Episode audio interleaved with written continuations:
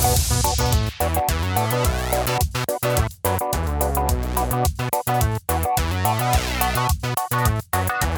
there, podcast listeners. Steven here. So, I have an announcement.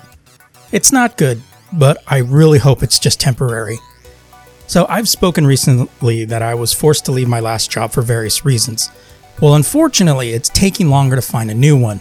So, with that being said, I'm in a financial bind. No, I'm not Alex Jones. I'm not asking you to buy supplements so you can go ahead and keep us on the air because government's coming after us. No. Um, I've been able to I've been unable to pay some bills, which has caused me to lose internet access. And this is something I use a lot for the show.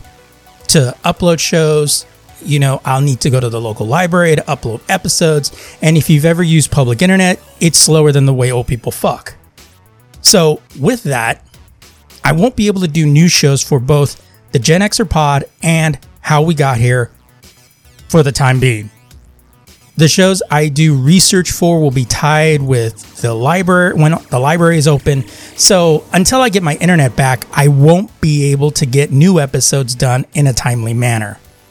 So in the meantime, I have older shows from my various other attempts at a podcast still on my hard drive. So I'll remaster them and upload them and uh, give you guys some content to listen to the next time I go to the library. So, and maybe you guys can let me know if there's you know some things I should bring back and incorporate them into the existing new shows. So I hate that this is happening, not only for me but for you. And if you would like to help me out, you totally can. You can go to my PayPal and donate.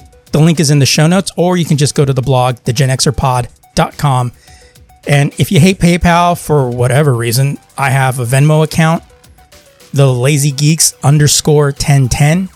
And if you'd like to use Zelle, you can email me at the mailbag at thegenxerpod.com about it, and I can give you it, give you it personally. I don't like to give that out in public.